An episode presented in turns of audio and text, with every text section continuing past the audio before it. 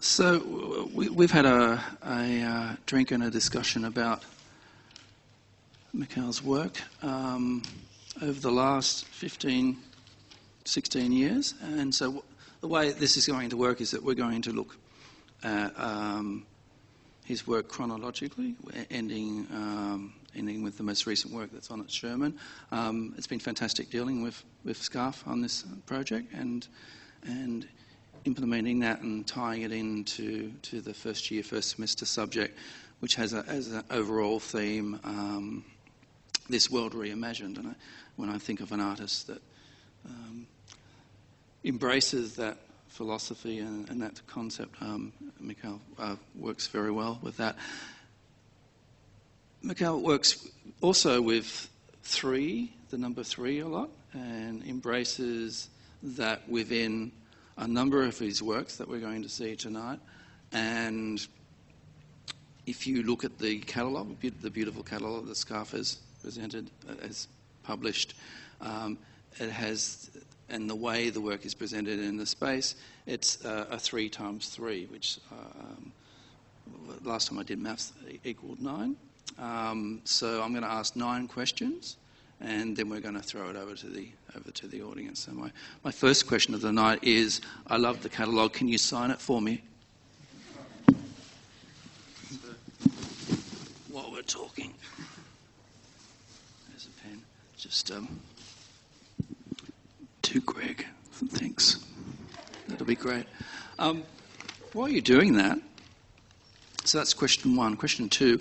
Um, I wanted to go back to your undergraduate study and also wanted to go back to your study before that. I want to um, talk about you growing up and when you first became interested in photography and how that came about.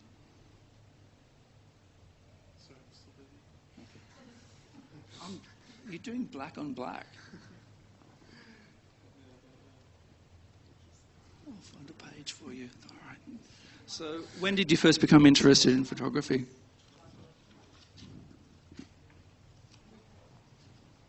Are we up?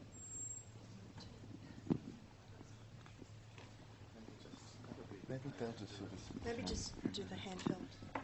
Yeah. That's, oh, is it? mu- It's muted? No, no it's not. We just have to go with the handheld. Yeah.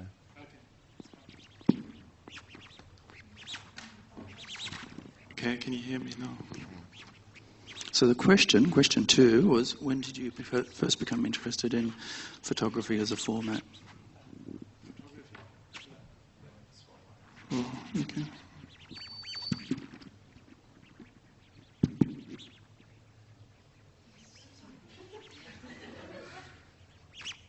Me off.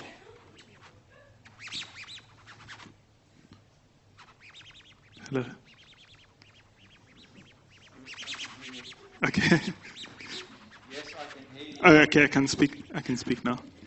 Um, I became. Sorry, what was the question? When did you first become interested in photography as a format?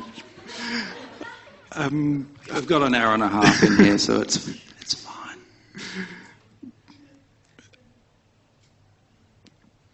when I was 18, um, I went to to to Europe, um, and I, I worked in a bar, and then I, I wanted to go traveling to Southeast Asia. So uh, my uncle suggested that I take a camera with me, and um, yeah, so and uh, so I bought a camera. He told me which one to buy, and and then yeah, it kind of really took off from there. Like um, the more I did the photography, the more I enjoyed it. So yeah, when I was 18. So, was there an interest in art before that? Yeah, I, I was into painting when I was at high school, and I, I thought I was very good, but it turns out I wasn't. Okay, we might come back to the, the, the painting later in the in the, in the talk. Um, your, you said your uncle.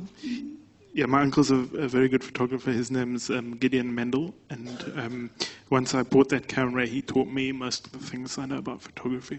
So your your training before you went to art college was through your uncle.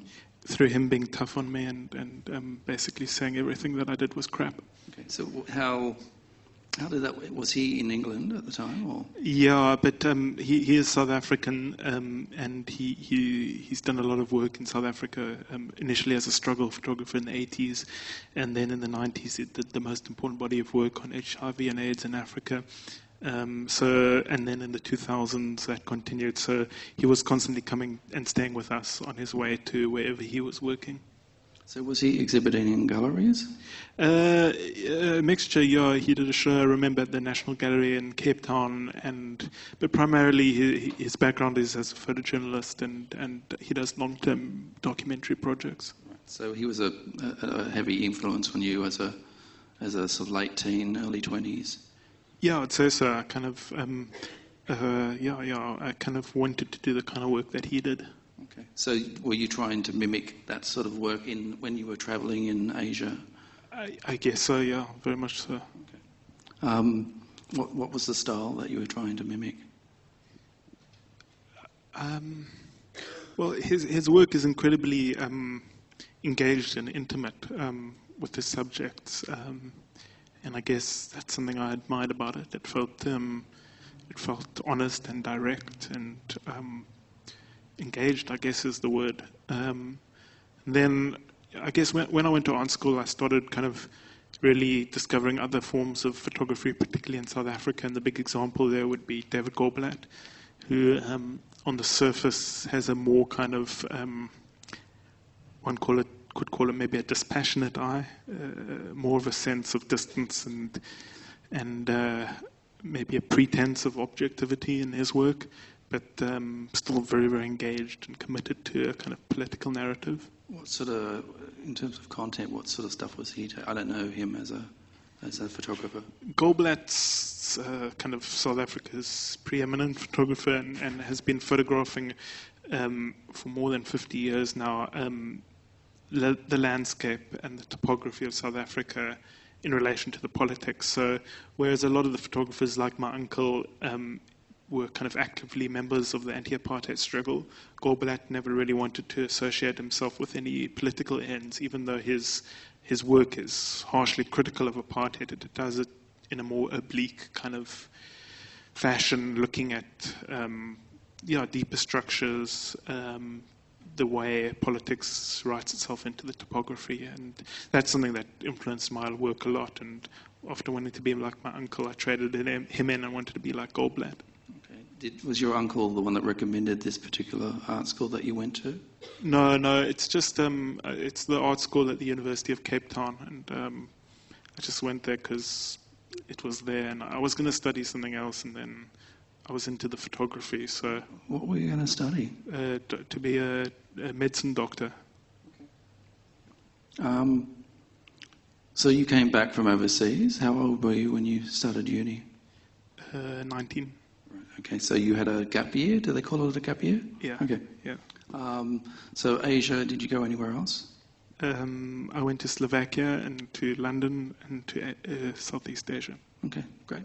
And in terms of leading up to that study and just going back to high school for a minute, were there any other great passions that you had at high school apart from painting, which you say you're not weren't very good at? Uh, I was into um, science and botany and soccer. Okay. I can see the science and botany in, in the subsequent work, not so much the soccer, but I think there might be a connection there when we, when we, when we go to look at some of the work. I look forward to discovering it. Yeah, I, I can, I can, I can find stuff that's not there very easily. So we'll, we'll see how we go. Um, what was what was art school like? Um, it was great. Um, in retrospect, you, I mean, uh, if you're at any institution, I think you constantly complain about it. But in retrospect, it was an incredibly incredible privilege to have four years at art school. Um, they worked us quite hard there, but there was an incredible amount of space to experiment, and um, uh, so I, I feel very like grateful that I had that time. I, I didn't just do photography; I also did, I did a lot of sculpture and bad painting and, and some drawing. Okay, so was there a point when you decided to major in photography? Uh, I think that was from the beginning. That was my intention because it was really photography that I was was the reason why I was there. Um, uh, as it was a art college as part of the university, were you involved with other faculties or other areas of the university? Um, that was actually one of the main reasons why I went there. Is I wanted to do some courses in um, philosophy and anthropology and, and sociology, but it's turned out to be quite difficult with the schedule. So um, I didn't do as much as I wanted. Right. So how did? Because we can see we, we can see that sort of interest in philosophy and anthropology in, in your work. How, how did how did did you? Was it through osmosis? How did you sort of s- develop that sort of research or s- study if you weren't doing classes? I had a bad history of dating anthropologists, They're the worst. especially if you're a photographer. Okay, very good. Um, so four years was that including an honours year or was that a? Uh, I guess yes, probably. Okay, so and the first work we're going to look at, which is on the, do you mind bringing it up as a?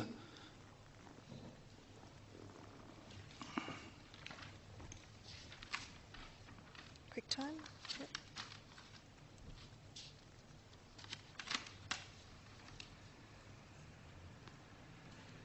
So what we're looking at here, hopefully, um, no, that's not No, it. not that one. Uh, slide one. Slide one, sorry. Okay. We are getting to um, why, Danielle? How do we go? I don't know this thing. How do we go to full screen? Uh, Present. view. There we go. This one? Yep. So the first work we're going to look at is from the. Um, do you remember if this was your honours project or was this? Uh, yeah, yeah. I guess it would be because it was my fourth year. So, so uh, they didn't call it honors there, but So you do a three-year degree and then you. it's all together. So you just do four years. Okay, I found I. So I went when I did I did painting and screen printing and photography as my undergraduate, and I found that it was only about halfway through that fourth year that I really started things started to come together for me. Do you think that the having a four-year degree sort of helped with that? Yeah, I, I, I started this project exactly halfway through my fourth year, this Okay. Die Vier Hoeke. So I guess things did come together then. Do you want to just tell us about this?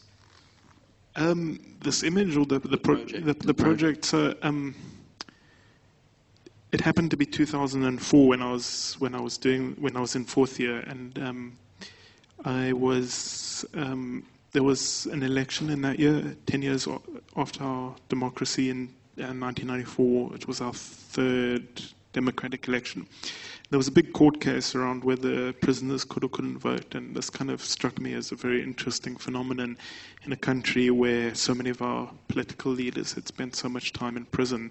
Um, it, it just felt like a really crazy question to be asking about whether prisoners could or couldn't vote, given that most prisoners come out of prison and go back into society.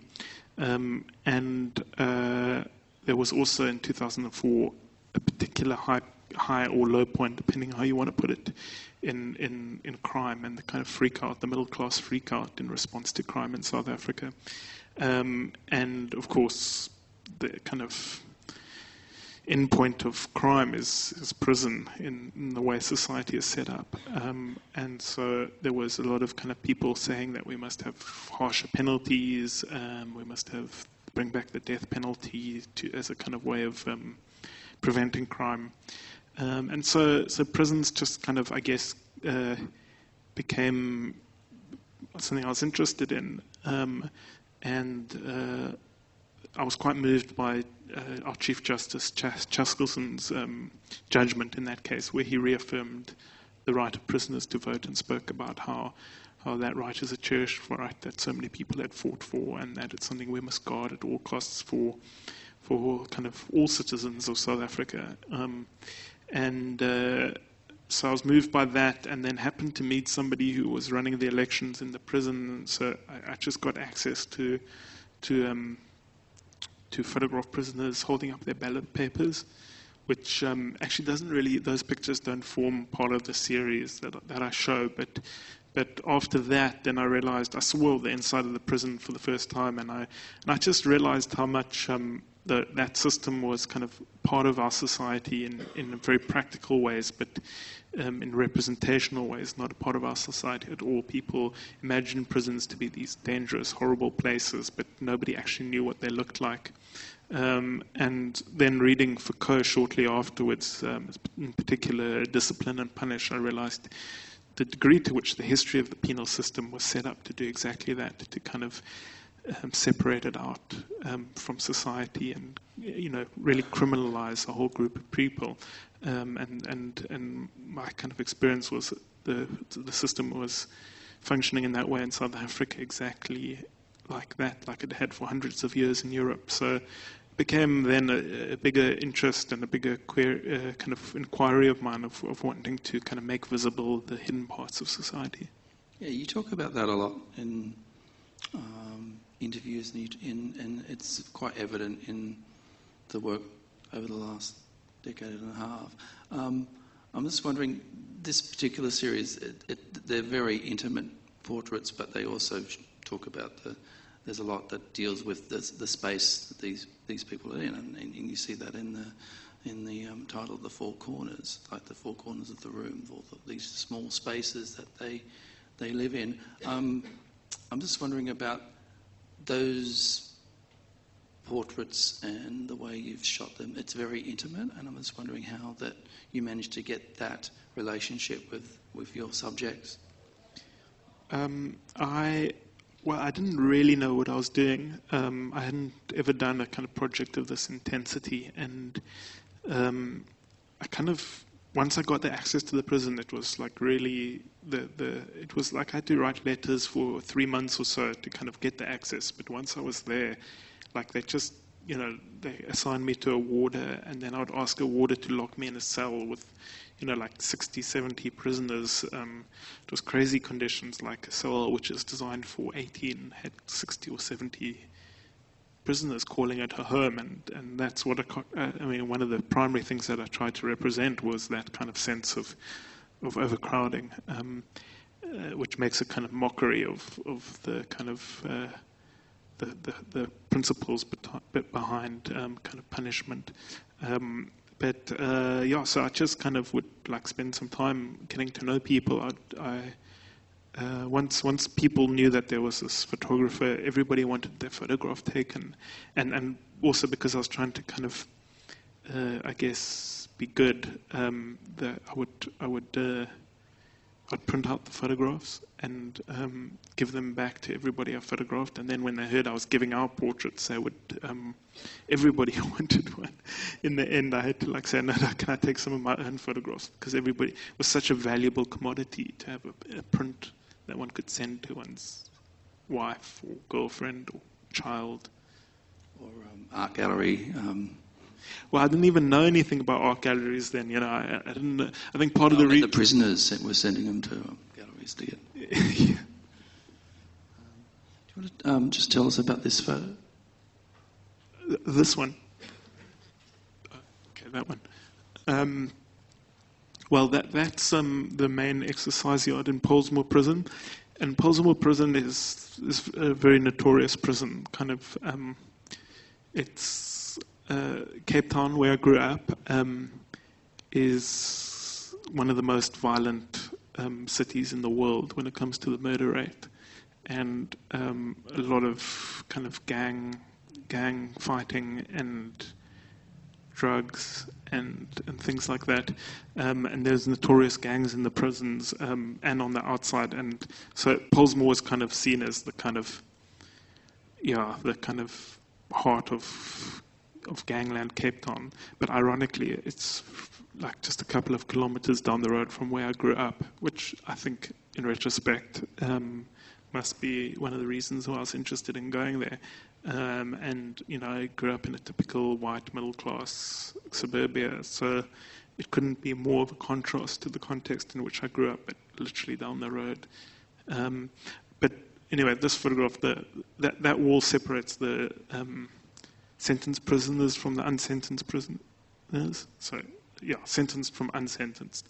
And um, the um, I mean, the crazy thing about prisons and the judicial backlog in South Africa is that people can spend up to two, three years in prison before they even get a trial because there's such a backlog.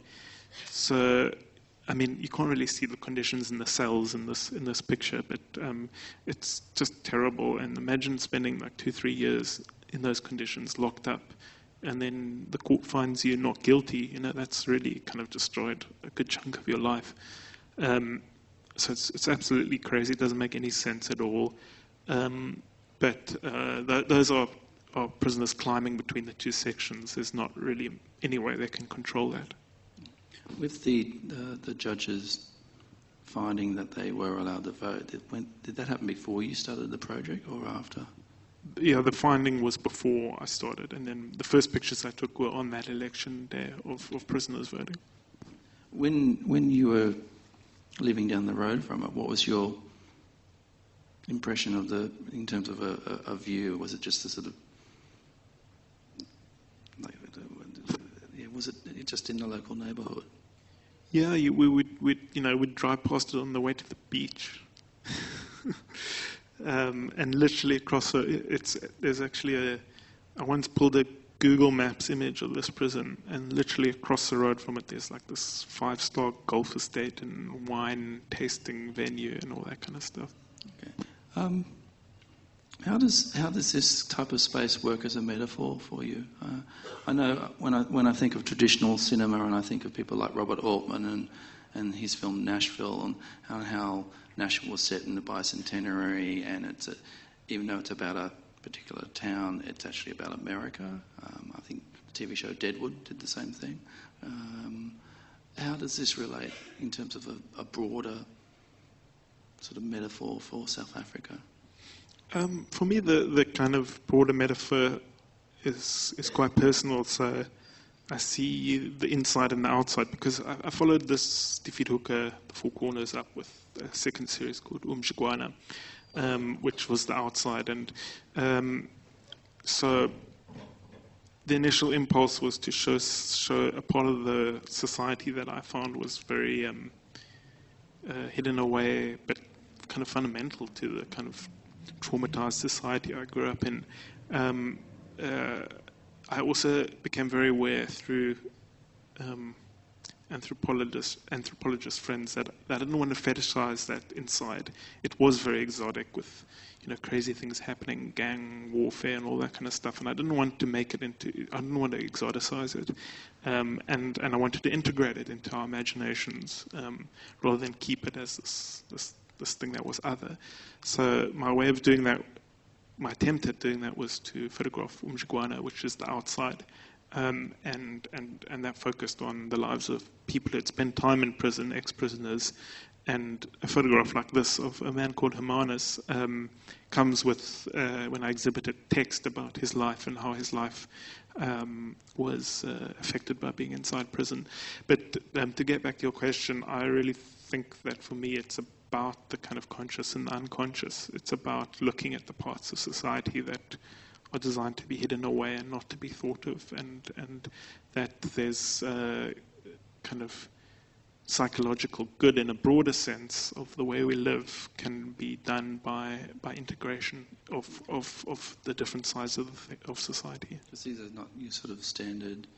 These are not the images that you would see in traditional media outlets, and and and and the way it's sort of been presented and even even just going because these were also these are the panorama works or was it these are uh, they're not I, I, did full 360 degree panoramas that were stitched together. These are just like single shot panoramas uh, done on a on a panoramic camera. Okay. And why why a panorama? Um, good question. I mean these um, the, the, the full 360 degree panoramas I did um, because I was copying my uncle, who was uh, who was who was already doing them at the time. I just um, he taught me the technique, and, and I thought it would really apply very well to the to the prison situation, where literally, you know, the amount of kind of bodies in these cells couldn't be fitted in a frame, and and then the kind of the the, the full 360 degree around one was reminiscent for me of the Panopticon, which was Bentham's design for, for, for a prison, which was written about by Foucault in Discipline and Punish, and, and that kind of that all-seeing gaze around one with myself, the photographer, as the kind of unacknowledged in the photograph uh, seer who might or might not be watching that kind of that fitted that scheme, which was really the basis of what I was interested in. It's interesting because generally with panoramic works, they're of vistas or of historically they were of painted panoramas or of famous historical scenes, and so very grand, grand vistas. And what you're doing is this really small internal space with with no no views and, and, and presenting it as a as a panorama that you there's there's nothing to look at except the, the internal. Um, so is that the, the, only time that you've worked with panoramic works or uh, panoramic stills? I, I did um, I did some more. Um, um uh, so uh, I, I did more in Umjiegwana and also in Beaufort West the next series after that. Uh, and I did one or two with the Ponte City um, body of work with um, Patrick Waterhouse. Um, what was interesting about that is we were in this circular building where all the apartments are on the outside in these wedge shapes, which are which are kind of just like the the the, um, the cells in Bentham's um, Panopticon. Uh, and ironically, where the where the guard where the watch should be is just this massive open kind of um, hole. Uh, so uh, there was it was really interesting that to do a panorama. And the other irony was that when when you do a panorama in a confined space, like like you were saying in a prison cell, it kind of distorts the shapes of the walls and the and the roof and everything. It all kind of twists into this kind of weird pattern. And when you do a panorama in a circular building, it flattens it all out. So there was a, a, number of stuff we picked up on there in Ponte City that relates to the panorama. Also with the vista, I think we'll talk about this, the doors, the windows, and the televisions, kind of the looking out, we kind of very crudely stitched together into panoramas. But um, yeah. Okay, great.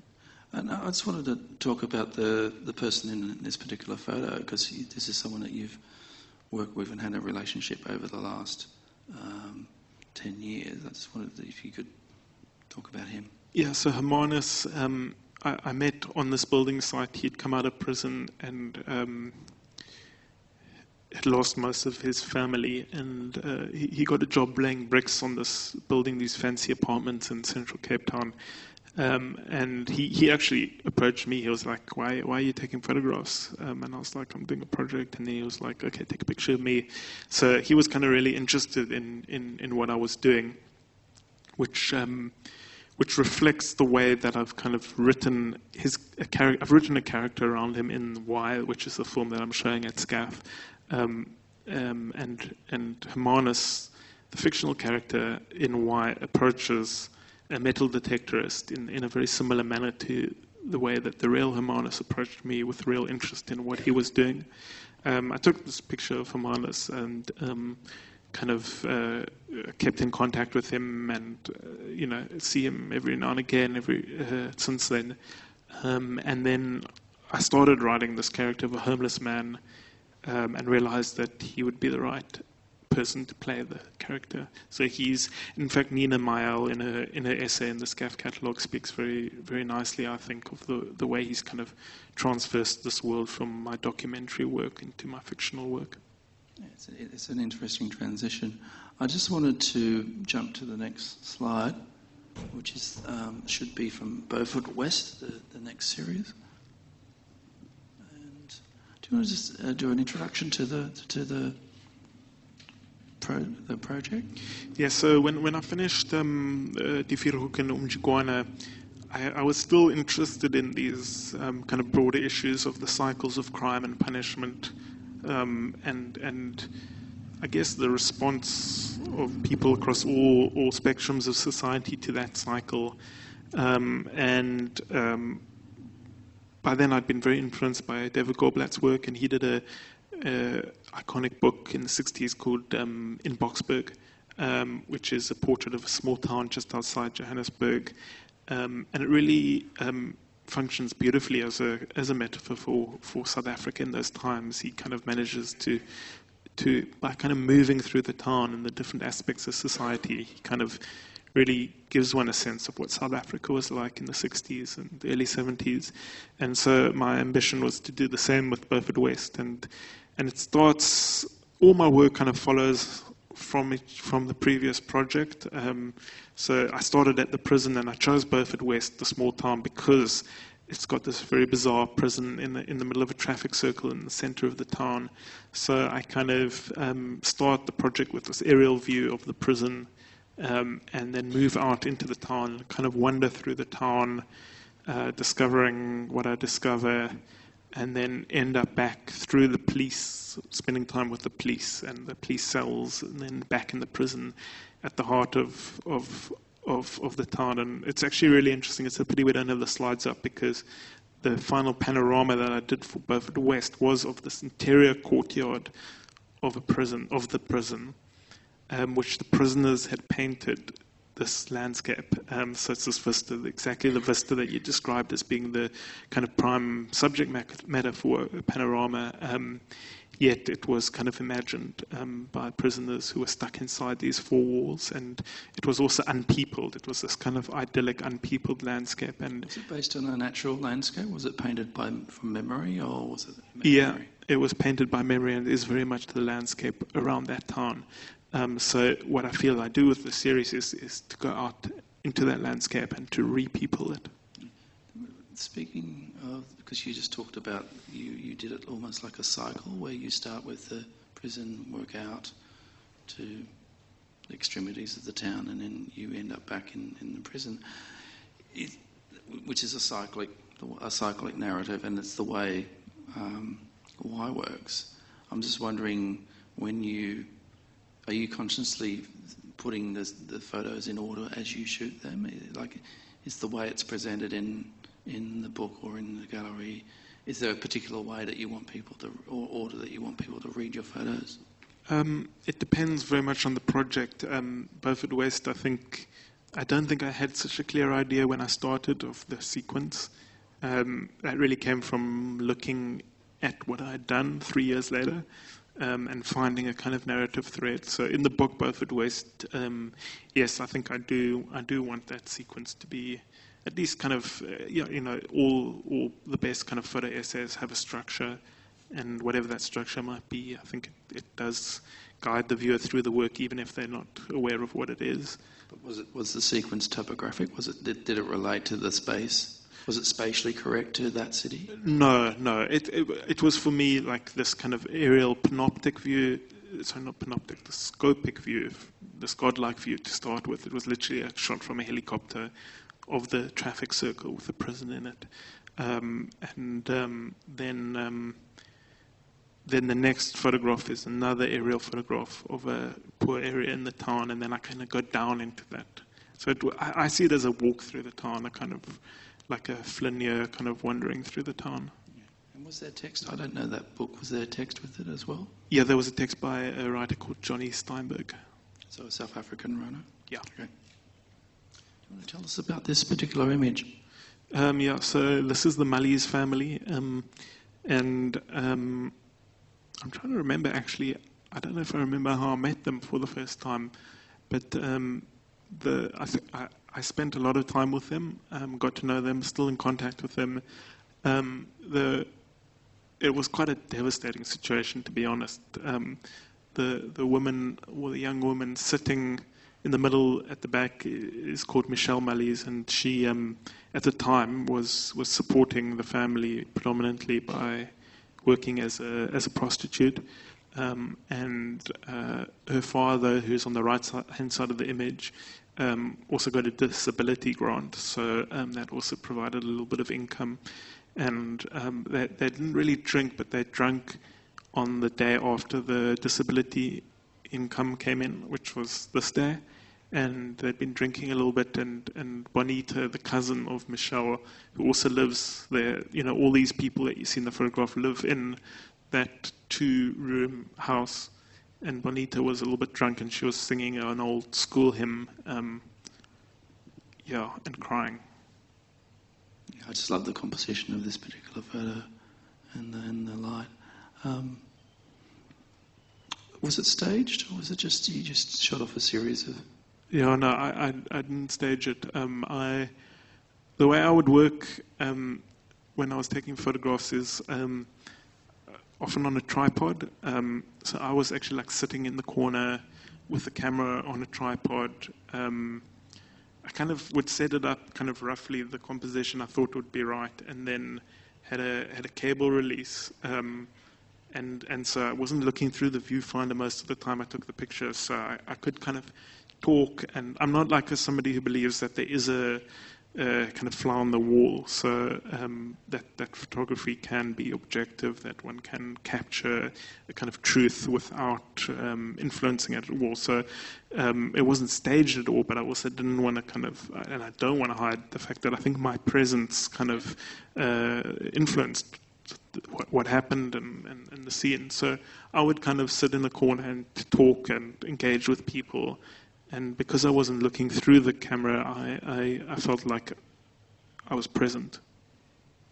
I'm just wondering, with, with a photograph like this, um, how many rolls of film would you go through to get this one photo?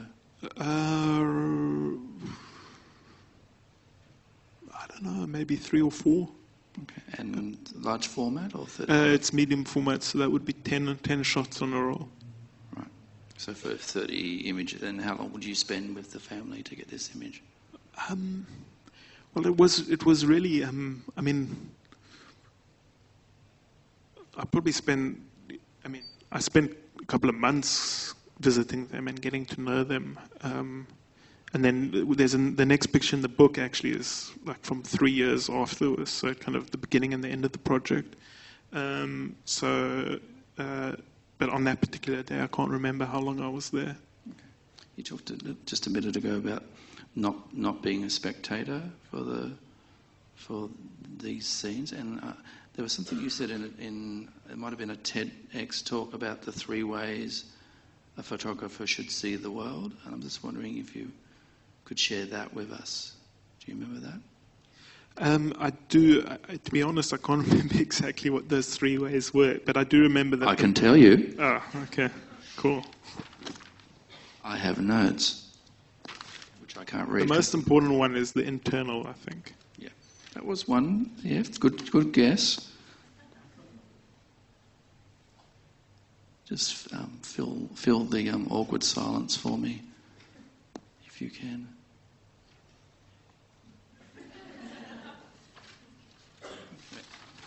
I. Need light. Sorry, uh, or glasses.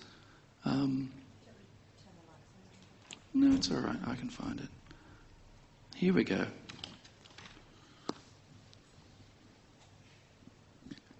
So you found it, but you want me to read it? Oh, okay. Do you want me to read it to? I'll read it for you if you like. you said it. Uh, I don't trust anything I said. Um, so we need to see in three ways in the. Uh, ah, yes. Yep. What's in front of us with acute eyes. We need to see beyond the structures that hide much of the world from us, political, social, and economic. And we need to look into ourselves. That's and, the most important. And I think that's important for, for the first three series because you are dealing with closed systems that and you've, you've slowly been expanding out over these these first three projects, and and and you can, unlike what was the name of the photographer that you really liked, but he was distant. Uh, David Goldblatt. David Goldblatt. Uh, uh you, you don't seem to remove yourself from these situations, and you become very. You develop a relationship with your subjects, for instance. Um, yeah. Um, and I'm, I'm, I'm, i was trying to get you to talk about soccer and how and how you got uh, developed a relationship with the prisoners in in, in the first piece. Uh, well, you know, that was just because um, your real passion. You wanted to be a soccer player. Yeah, um, I wasn't good enough. But um, when when I was in the prison, apart from what I said earlier of people wanting me to take their picture the whole time, people I, I think were quite wary of me. But then every time they got an exercise break, there were these like um, big games of, of soccer in the in the exercise yard. And when I see a soccer ball going, I can't resist getting involved. So I just gave my camera to somebody to look after. Um, and and started playing. And when they saw that this white boy could play but then they kind of changed the way they engaged with me a little bit. Have you used that as a technique for engaging with other other subjects? Um, no, can't think of. You're, you're still you're still in your early 30s so this time. Um, can we go to the next slide, please? Yeah, I was trying to get the soccer stuff out earlier, but you just weren't going there. So, I, Okay, we can talk about soccer if you want. yeah. you were a you were a defender, which I, I'm not sure where that works symbolically in your work. um, but using, it's you, you're using the, the, the mirror of the camera as a as a, a line of defence for between you and the subject. I don't know. No, I, I, no, I no. might be reading too much into it. It's purely just because of lack of skill. Okay. Um, I love this work, by the way. Thanks. So this this was a collaborative work that you did over six years. Um, is it Ponte City? Is that City. And so um, I don't know if anyone's seen this particular tower. It was used um, in God, what's the Neil Blomkamp's um, Blom, Blomkamp. Uh, Blomkamp? uh, District 9, I think it was used in, and I think it was used in, what's the robot one? Chappie. Chappie? Is that the name of it? Yep, okay. Um, I think, um, but it's something that it's a, it's you know the interior, and it's a very, it's one of those classic architectural buildings that keeps popping up. I think even um, Philip Bloom the, um, um, did a, a terrible little sort of faux documentary piece about the space as well. So it's a very documented thing. But you decided to sort of go it against the sort of traditional ways of seeing that space and, and find something new. And it happened at the same. You got involved the, with that building and with your. Um, um, what's the name of the artist that you worked with? Patrick Waterhouse. Patrick with Patrick, as the the owners of the building were kicking out some of the tenants. Yeah, so um, the, there was there's a long story behind this building, but um, we I met Patrick on a residency at Fabrica in Italy in 2007, and we kind of really hit it off and just really wanted to find a project to work together on. Um, and then I, I went back to South Africa uh, in 2008, I guess, and um, and a journalist friend of mine asked me to go to Ponte just to take some pictures because there was this very interesting attempt to kind of revitalize it and um, kind of it, it had been in the 80s and 90s notorious as this kind of slum building um, that was the most dangerous city, uh, building in the city and it was kind of yeah mythologized to be this terrible place and and these developers were kind of uh, wanting to turn it into kind of modern uh, New York style kind of um, fancy apartments. Um, and so, Which is what it was initially set up as, wasn't it? yeah, yeah. So it was set up. It was built and completed in 1976. Um, and a lot of the project um, that me and Patrick do is to look at this kind of story and myth um, and fantasy that surrounds the building. So we have advertisement from the 70s and we have next to advertisements from 2007 2008 and really look at the way the building was kind of mythologized initially in the 70s to be better than it could ever be and in the 80s and 90s to be worse than it actually was. Um, and that kind of myth making and fantasy is really what is at the heart of the project. Um, yeah. And that kind of ties into this, not obsession, but this idea of threes and how you deal with the past, the present, and the future of spaces as well. And that's very much to the fore in, in, in, the current work that's in Australia at the moment. In speaking of threes, we have three light boxes here. Um, and it kind of ties into your three ways of working as a photographer as well. Do you want to just tell us what we're seeing on these three? I'm a little bit freaked out by this three business because Keeps I wasn't so up. aware of it. Um, the, the the three light boxes you see are are the um, the windows, doors, and the televisions of, of Ponte City. So it it started with the windows um, we had this idea that if we took a photograph of every window in the building, and because it's a round building, and we if we placed all the pictures um, kind of correctly as we had taken them floor by floor and window by window, we would get this kind of roughly stitched panorama of the landscape So around the building. matched focal length and Yeah, yeah, it was all done. Well, we called it semi-German because we're trying to be as German as possible about the whole business, um, and uh, it wasn't always possible because um, there'd be a new false wall put in that we couldn't get far back enough for. You know, it was quite it was semi-German, um, and. Uh, yeah, so so we started with the windows, and then to get to the windows, we had to knock on the door of every apartment, um, and we noticed that the doors were really interesting as well. In fact, you can probably see the doors on, on, on the that side of the the picture. so what we're, see, we're seeing the windows in the middle. Yes. right? And on the left, what are we looking at? the televisions, but I'll get to that. So the doors, um, we started photographing as well as the windows because um, uh, you, you can actually kind of read the history of the building with the doors. Like the lower down, the the blue doors are they're not actually blue; they're black, but they put blue lights in during that attempt to to um, refurbish the building. And then they went. The, the, the, the developers went bankrupt in 2008, and the whole thing collapsed. So you see a lot of those blue lights have been removed, or they didn't complete the top half of the building. Towards the top, you see the red doors, which were the original doors from the 70s, and it's tiny here. I don't think anybody will be able to see it, but like right at the bottom, there are two red doors which say um, "white men only" and "white women only." Um, and there were these doors that had remained, like they were kind of hidden away in, in a part of the building that wasn't used anymore. But like just this, it was literally like the end of two years of going up and down this building, taking these pictures. It was like an archaeological find of this kind of time capsule from the apartheid years, which was very shocking that it hadn't been painted over. Um, so we see those doors as, a, as an archaeology of the building that kind of reveal the, the different layers of the building's history. Um, and and so that's why we did the doors. The the, the windows um, were interesting because me and Patrick were really drawn to the to the views. It's spectacular. It's this tall 54-story building in the middle of the city, so they're incredible views. But we found that a lot of people had kind of covered up their windows and with thick curtains, and the colors were really interesting. So we'd just photograph the curtain, or sometimes people wanted to be in the picture, and then there would be a silhouette in front of the window. But the reason why people covered their windows was to make it darker for their televisions. And that while we were wanting to look out the windows, people in the building were look, wanting to look at their televisions.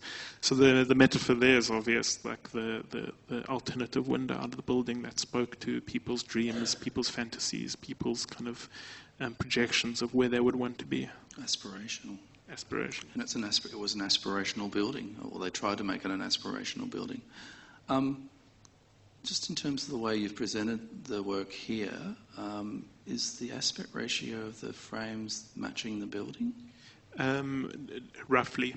Okay. Um, it's, I mean, the, the, the, the, the it, it's all kind of more different than it looks. Um, we, uh, but, but we kind of made decisions about how big the images would be to get them roughly to that kind of. Uh, What, um, so, w- what was what was the was that a negotiating with with the other artists in terms of the size of it? Like, what made you decided to present it this way? I guess is the question. so by negotiating, you mean? Like, yeah, because you were working, you, you you weren't you weren't the solo artist. Oh, with Patrick, no. Well, we did negotiate about a lot of things, but not that. Um, no, we, we, um, we. I mean, it was an incredible collaboration. We did literally everything together. Um, you know, uh, for, for six years, uh, taking every picture together, making every design decision together. It was extraordinary. Um, but But the, normally, you'd, uh, you'd want when you think of a, a landscape shot or a view out a window, you want to you want detail in that in, in that vista, and you've you've gone the other way. You've gone for smaller images. It almost reads like a, an infographic of three ways of seeing this building.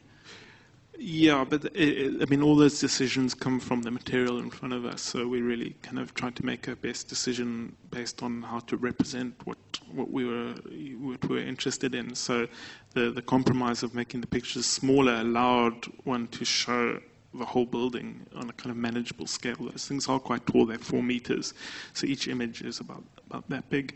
Um, you do lose a lot of detail, but you get the sense of these lives being piled on top of each other and the relationship between um, the different um, the different uh, views, like you say, the three views. And the, and the, idea actually came from a quote by Le Corbusier, who said that the essence of a building is defined by its apertures. Um, so essentially, what we did is we photographed all the apertures and removed the concrete that surrounds them. All the views, all the um, all the uh, with the doors, were, were any of them open, or were they all just the yeah, yeah. So um, we actually, Patrick and I argued a lot about this in between knocking on doors about whether we kind of wanted more of the closed doors or the open doors. And I always said that I wanted more closed doors because it showed the kind of history and how the doors had been adapted or changed. And he always said, no, he wanted to be more interesting and alive.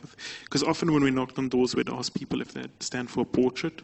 Um, and we argued about it, but it was kind of beyond our control because often people wouldn't be there, or they wanted to be photographed, or they didn't want to be photographed. So it was kind of random in the end, which is probably what was best because you get this kind of this kind of uh, uh, kind of uh, ob- obstruction in front of you of, of the doors and the security gates, but then every now and again it opens up into this warmth of this portrait and this interior domestic space. Terrific. Can we go to the next slide?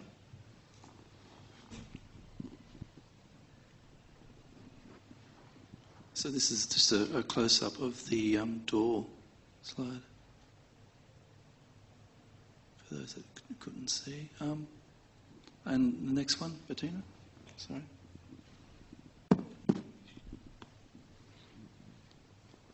Uh, sorry. Next one. Said that slide. Okay, so this is the part of the retinal shift work, which is a a, a big work and a, and a, and a big sh- uh, ret, uh, apart from I mean it's in the title. There's, there's a big shift for you at this point in 2012. Um, I may have made too much um, over the beer about you turning 30 during the making of this work and relating to a change that people tend to do at that sort of same that, that sort of age where they sort of may shift careers or may shift focus. And although the timing was perfect for for your Saturn return um, so what we have here is um, is it your first foray into moving image work Yeah. Um, so, so retinal shift. Actually, the title. Most people think that it is, like you say, about a kind of shift in perspective, but it's actually not. Well, it doesn't really matter what it is, but for me, it's about the shift of light on the retina, the way the light moves on the retina, um, which is one of the reasons why I chose that title. I, I, I made those two portraits. You can see them on the left-hand side of my own retinas, and I was just struck by this moment where um, the optometrist, um, you know, attached this apparatus to my eyes, and um, it flashed just as that picture was taken because they have to get light in there. And um, so I was blinded by this flash, and, and so to make a self-portrait of myself as a photographer at a moment that I cannot see, just really felt like a, a quite a profound thing to do in relation to a body of work, which was really dealing with my ambivalence around the photographic process and the, the making of representations and and the gaze. And it also dealt with repurposing both your own images and images from books that you were collecting. Yeah. Um, so I made two. You can see on the left-hand side there. On either side of the portraits, there's two um, archives essentially. Um, one is an archive of 100 of my own photographs, which I took out of the documentary context in which they'd been made and kind of reorganized them around looking and very much confronting the viewer. Every person in each one of those photographs is either returning the gaze or obstructing their own gaze or looking away and um, and that's a very personal archive where I mix in personal photographs with pictures that I took around the same time in a so-called professional capacity. Um, and then facing up to that is uh, 11 hanging screens which show an institutional archive of of, of looking. So it's um, scans that I made over 40,000 scans from a book called The Who's Who of Southern Africa. Um, and it shows important people. And you can see, because I took one book per decade and put that on the screen, just uh, this continuous slideshow, you kind of see a kind of timeline of how important people looked. Um, and I was interested in that kind of um, institutional archive of importance facing up against my very personal archive of, of what I'd found important to look at. So it became, it wasn't so much like a survey, but you were, de- you were pulling apart your own images, but also pulling apart these images that you were finding from other, from other source materials. Could we just go to the next slide? I just wanted to. Um, there is some, a video link to the documentation of this moving image work, which we won't have time to look at tonight, but it's on. Uh, just if you Google Moses and Griffiths, you can find it. It goes for about five minutes. Um, so this was a four-screen work. Um, I, I, just wondered if you can put it in, uh, give a little bit of context, a little bit of background to the work.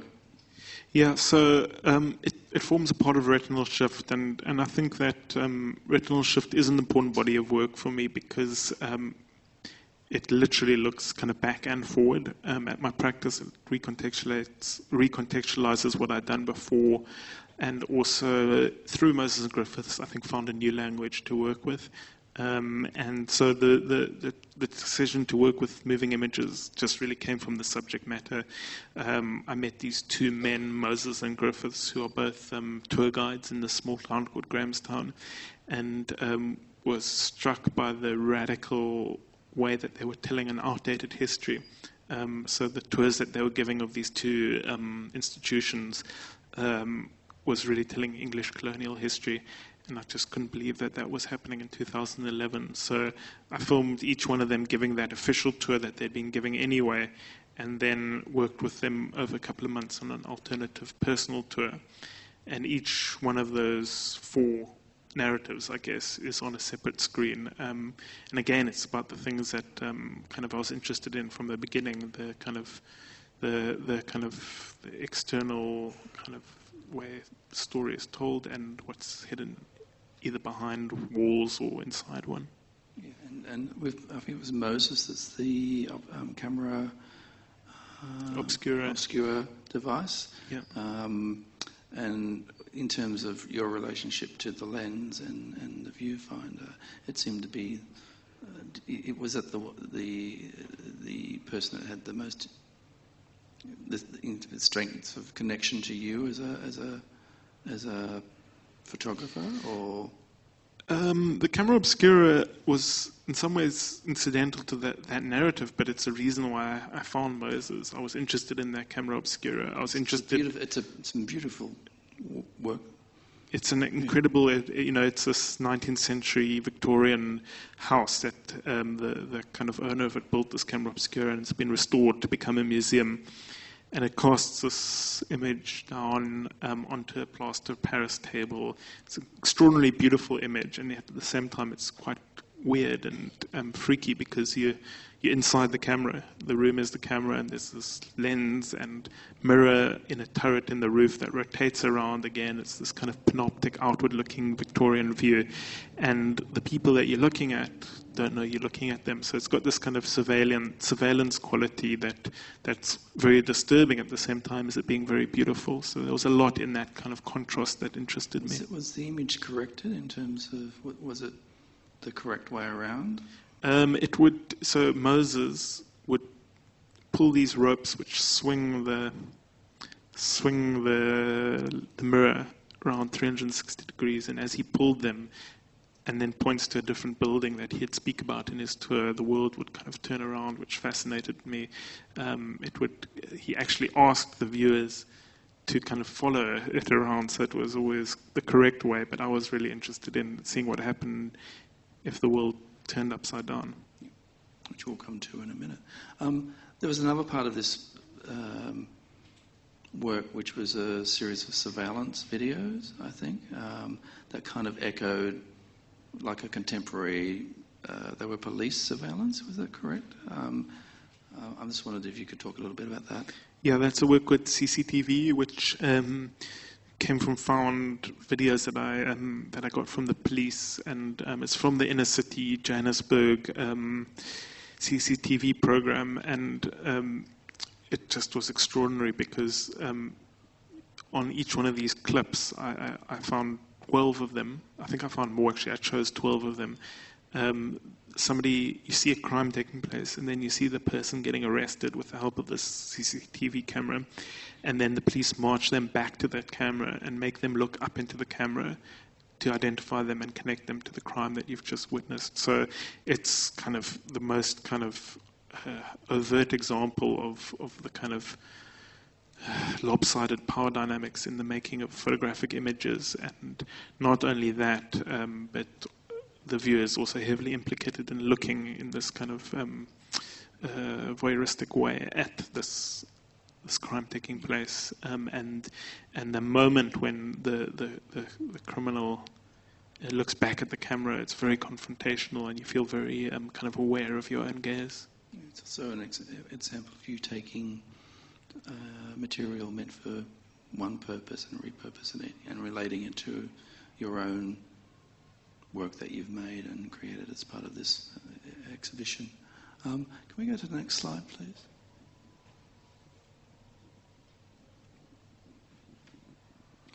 Uh, which brings us to the penultimate work be, uh, before uh, WYE, which is Pixel Interface 2.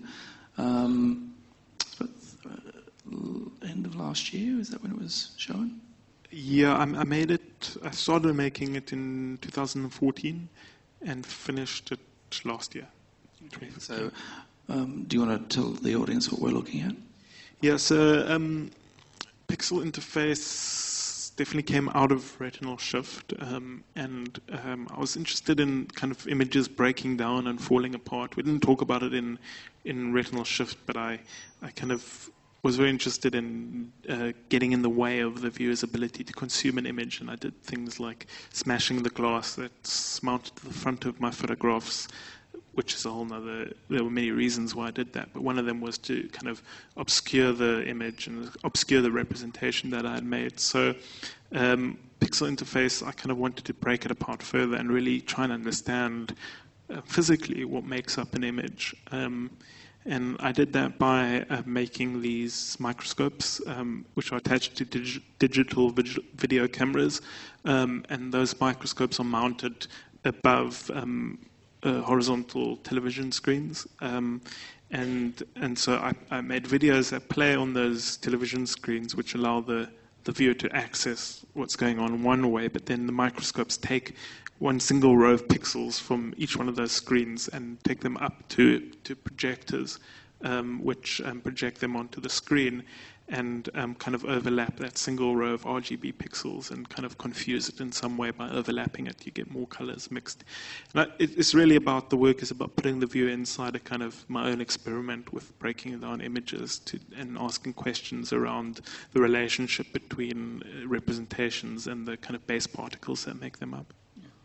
Is that was that ever part of the the, the phot- photography process as well, where you sort of go zooming into the negative to sort of reveal the grain? Did you ever play with those ideas? Um, I, I, don't, but um, the Antonioni film Blow Up was was you know one of my favorite films, and the sense that um, if you if you break if you blow the image up large enough and interrogate it to some degree, it will kind of produce some sort of meaning.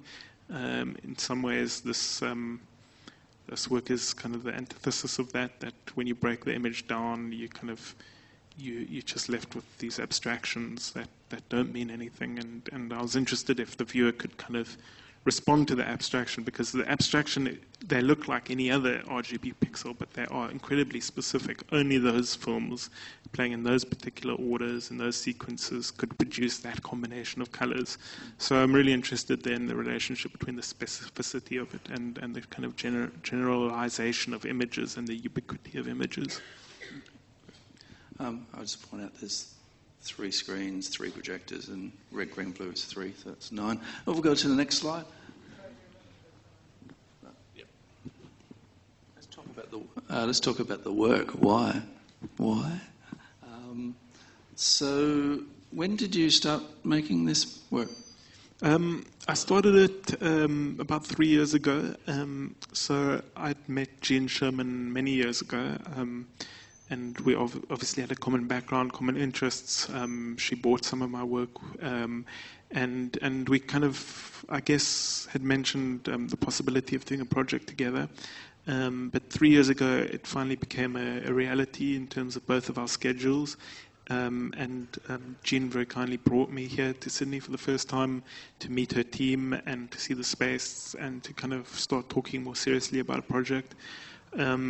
And so that, yeah, three years ago was really started. I started reading and researching and thinking about what I would like to do. Um, and uh, that's when it started. So is that how? That's how far forward you guys think when you're when you're. Um,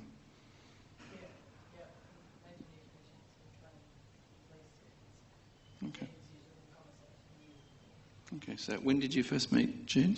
Uh, I think it was 2007. Um, but it's a, I mean, it's an absolutely fantastic way of working. I mean, the the degree of um, support on every level that, that SCAF provides is just extraordinary. And, and, and at the same time, the kind of freedom to, I took them on a real roller coaster with this project of many different ideas that were, um, some of them quite out there, um, and, and eventually ended up with something which was, it, it really felt to me like the ideal project to be working on at this stage in my career. It's exactly exactly what I wanted to be doing, and I produced, I think, exactly the film that I wanted to make.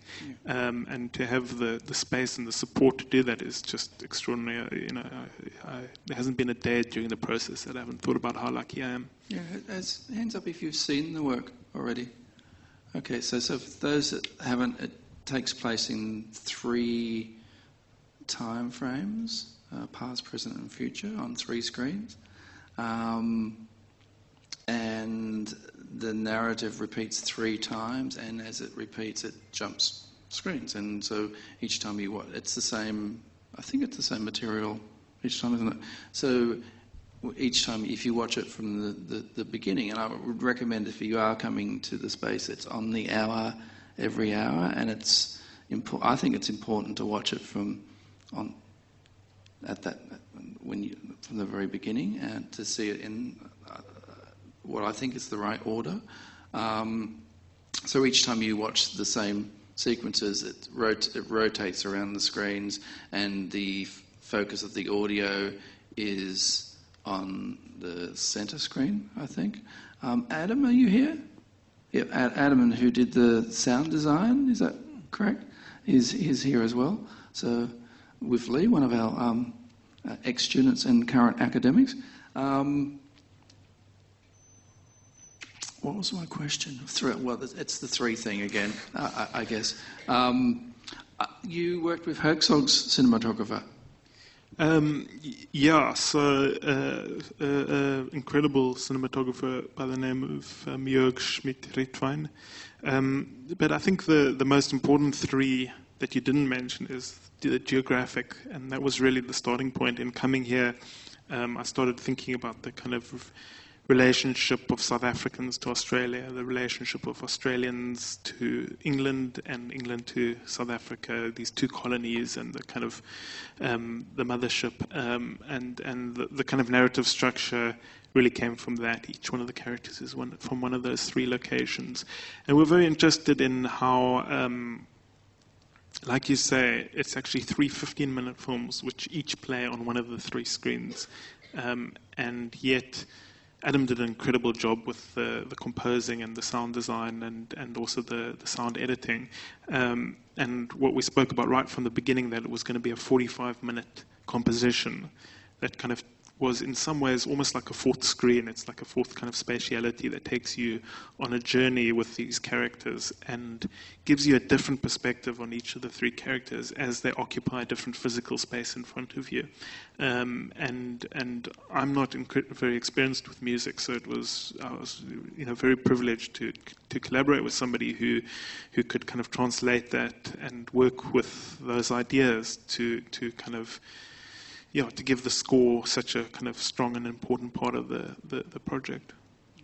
Um, I wanted to talk a little bit about the way it's been presented in the space as well, and um, the fact that Well, one thing I, I took from watching it all the way through is there's a really nice sense of play between the three, the three time frames, and there, there are moments where there is interaction between time frames. My favourite is when one of the characters is using a metal detector, and the sound of the metal detector, you see one of the other characters in one of the other frames react to that, um, and.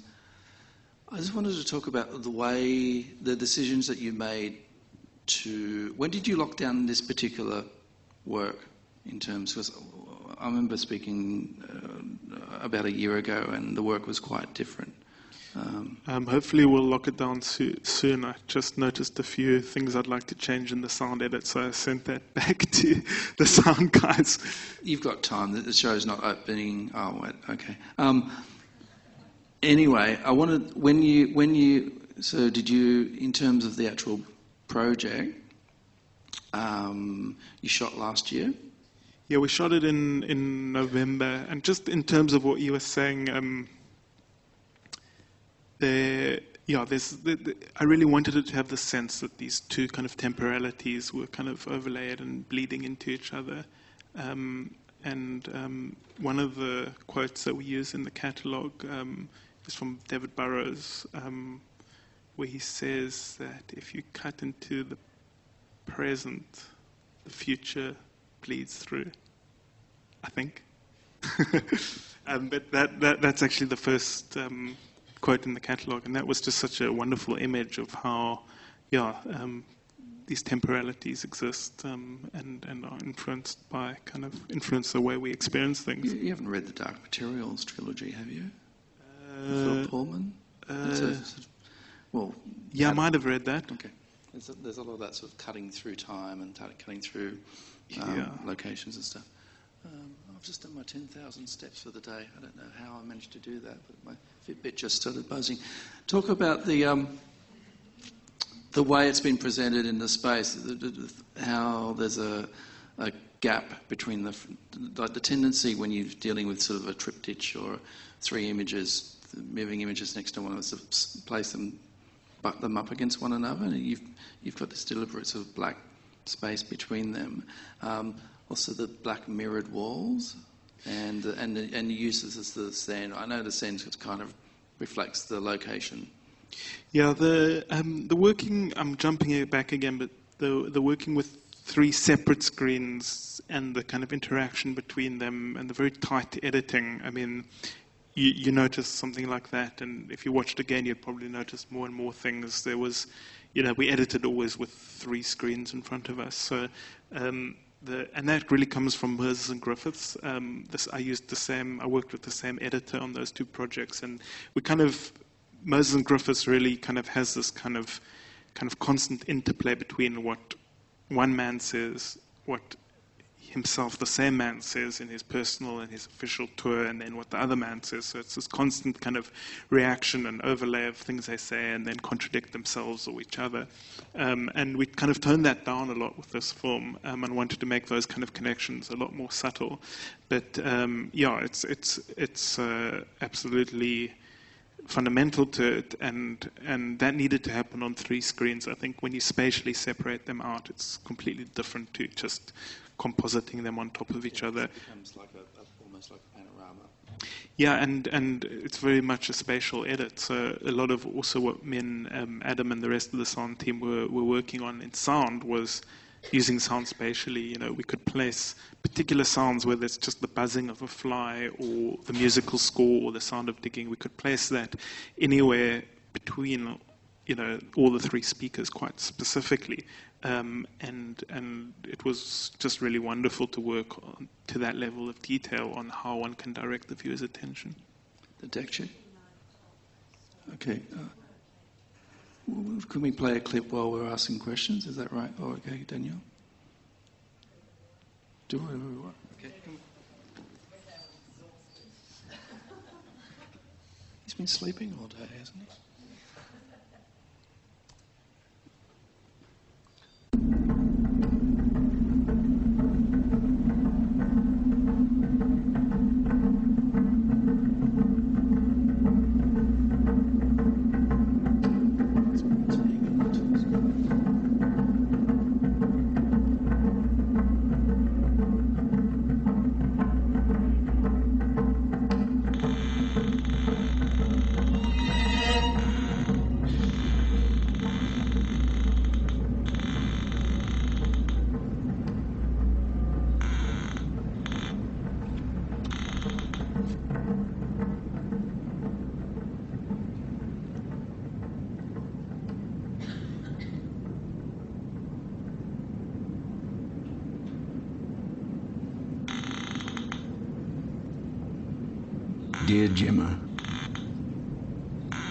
I you're well.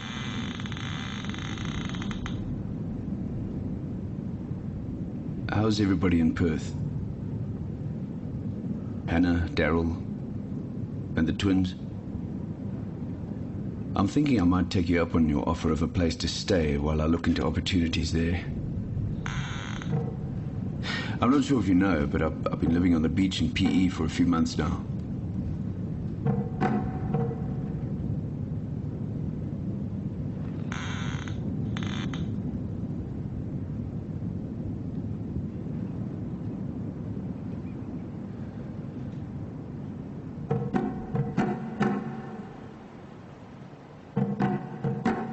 Been great to get away from things. I'm sure you heard about David's incident. It shook us all up.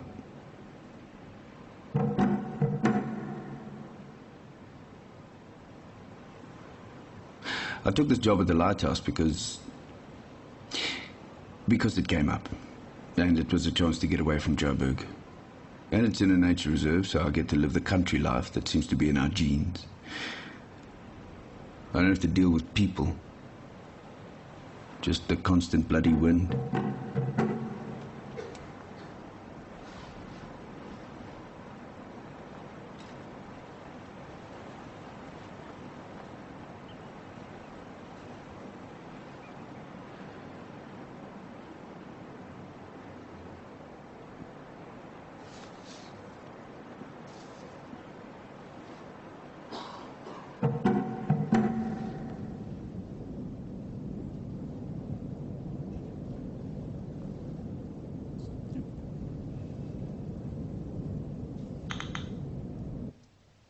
Okay, we won't leave it on that freeze frame.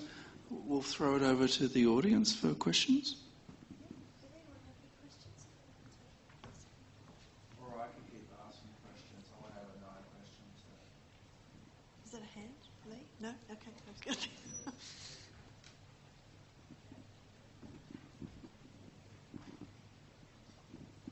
Hello. Um, uh, I'm a student studying media arts and production, and so question for me to you, and apologies if this is too abrupt, is how have you managed to support yourself throughout your career? In terms of finances, I, I guess the, the Pont, um, Ponte City was, was an, an extended um, work that took six, seven years. Um, how, how have you managed to, to, to keep up your work throughout that time? Um, yeah, I, I'm very lucky. I have a gallery that um, sells sells my work. Um, they sell. They started selling the photographs, and now they sell the video works, film works, um, and the collages. So, um, you know, when I finished my studies, I thought that I would kind of uh, work for other artists as an assistant and whatever, while I made my own work. But this gallery found me, and they they started selling it. So. I just I've lived off that ever since, um, which I realise is a very privileged way of working. So, so I'm very grateful that that Goodman Gallery does that for me. Mikhael, I was I was just wondering about the the transition from photographer to working with a cinematographer. Could you talk a little bit about that? And um, did you have to give up a certain amount of control? Was that hard? Um, good question. I mean, when I when I first worked with a cinematographer, I guess I might have been worried about giving up control because I am very very um, specific about how I like things to be composed.